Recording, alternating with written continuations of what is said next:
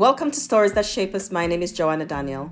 Stories That Shape Us is a daily podcast where I share my perspective on how different experiences influence our view of self, how we interact with others, and how we show up in the world.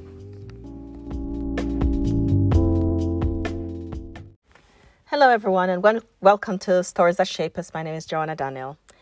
Today, I, do, I did a video on our YouTube channel, Wounds to Scars, uh, talking about where is God when it hurts. And I thought I'd carry the conversation on over here with you as we talk about some, you know, this really important question.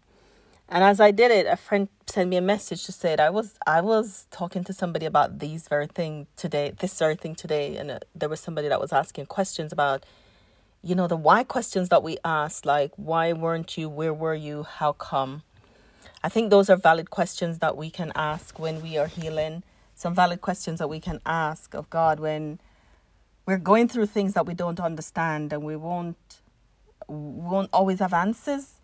You know, when we're reading things that in the Bible that really really uh, is shocking and triggering even when we are going through our own challenges and struggles, when we just don't understand, we just don't understand wh- why we're going through these particular challenges, when will it end, and can can the process be speeded up so we can just come to the end already, just do it now, you know?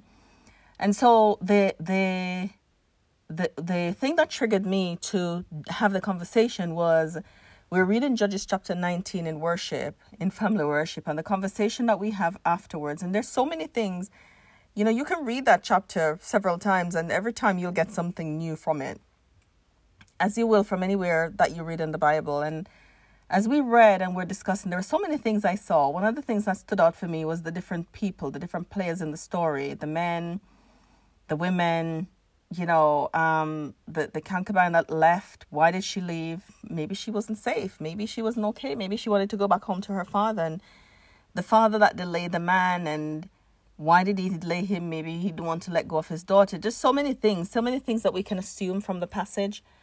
Um, but also, what I, I talked about it because I, I again I said sometimes we can read things in the Bible that triggers us and and we ask the when and why and where questions uh, and you may have experiences in your own life that is so traumatic that it just it sh- shouldn't have happened. Nobody stood up for you. Nobody defended you. Nobody protected you. And you're asking the same kind of questions of god like why?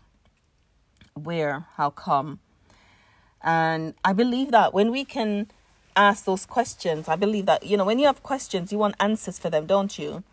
You can you go in search of answers. And for me go in search of answers mean reading the bible just to find out who he is just to understand some more about who he is and uh, by faith it's by faith when we understand who he is that we we believe and take hold of of the things that that are there so we can have understanding i do know that when job questioned and he and his friends you know when they have those conversations that they had when God showed up in Job from Job chapter 40 to the end, he didn't say, he didn't answer the questions and explain and kind of justify it. He didn't do any apologetics or any any kind of gymnastics. He didn't do any of those things. He just he just kind of told Job about himself. He says, I am the creator, I am the sustainer, the provider. He kind of talked about himself and who he is and his and the, the majesty of, of, of just him and at the end, Job says, I've heard about you by the hearing of the ear, but now my eyes have seen you. And I believe when we search, that's what we will find. We will find him in ways that is beautiful and amazing. But here's a, one of the ways that we find him. We find him through community, through people, through people that he, our fellow men, really, that that knows and understands their purpose and the work that they were called to do. There's a, a Bible verse that I, I came across again last week that really just stood out for me, and I think it fit this really perfectly. With that, we were each given a measure of grace, and I don't remember exactly where it's found. But when I sat with that and understood what that meant in in as we read how people grow, um, and we were each given a measure of grace. And when I think about the people who were wounded and and that we were all given grace, but some people don't really know that they have grace. Some people don't know because you may be one of those people who are going through pain and and therefore you can't process the grace that we have and so i believe that we have it so that we can help each other heal and that's what community offers to each other that we eat we're each steward of grace. We're each steward of god's grace. And so we're stewarding things. When we're stewards we're looking after something. And because we're steward and we're looking after we know that we can give this grace freely to each other. And so grace is offered in a community through the expression of kindness, through sympathy, through the tears that is shed with you, through sitting in silence, through holding your hands, through sometimes preparing meals or going shopping or answering the phone or taking the children out, walking the dog. You know, grace is shown in um, um, millions of different kinds of ways. And so, where is God when it hurts?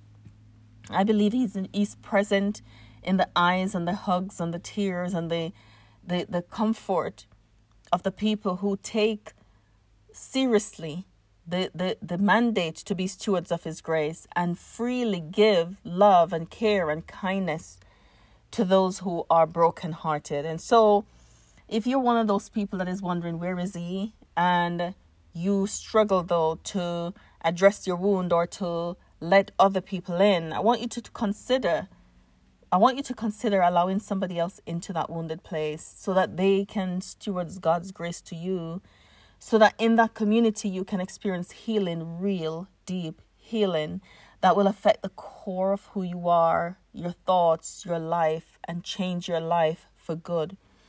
Because, friend, you do not have to sit and live with pain for the rest of your life. That it, you know, things can change. You, as we are stewarded grace as we've gotten it and and you start to give recognize and nurture yours and give too it's in that cycle that things begin to change so if you have a community allow the community to love you if you don't yet have a community i hope that you'll find one that can steward god's grace to you so that you can you don't have to question where he is because you'll see him and experience him in the lives of the people that are around you Thank you for joining me in this episode of Stories That Shape Us. I hope you'll join me on the next story.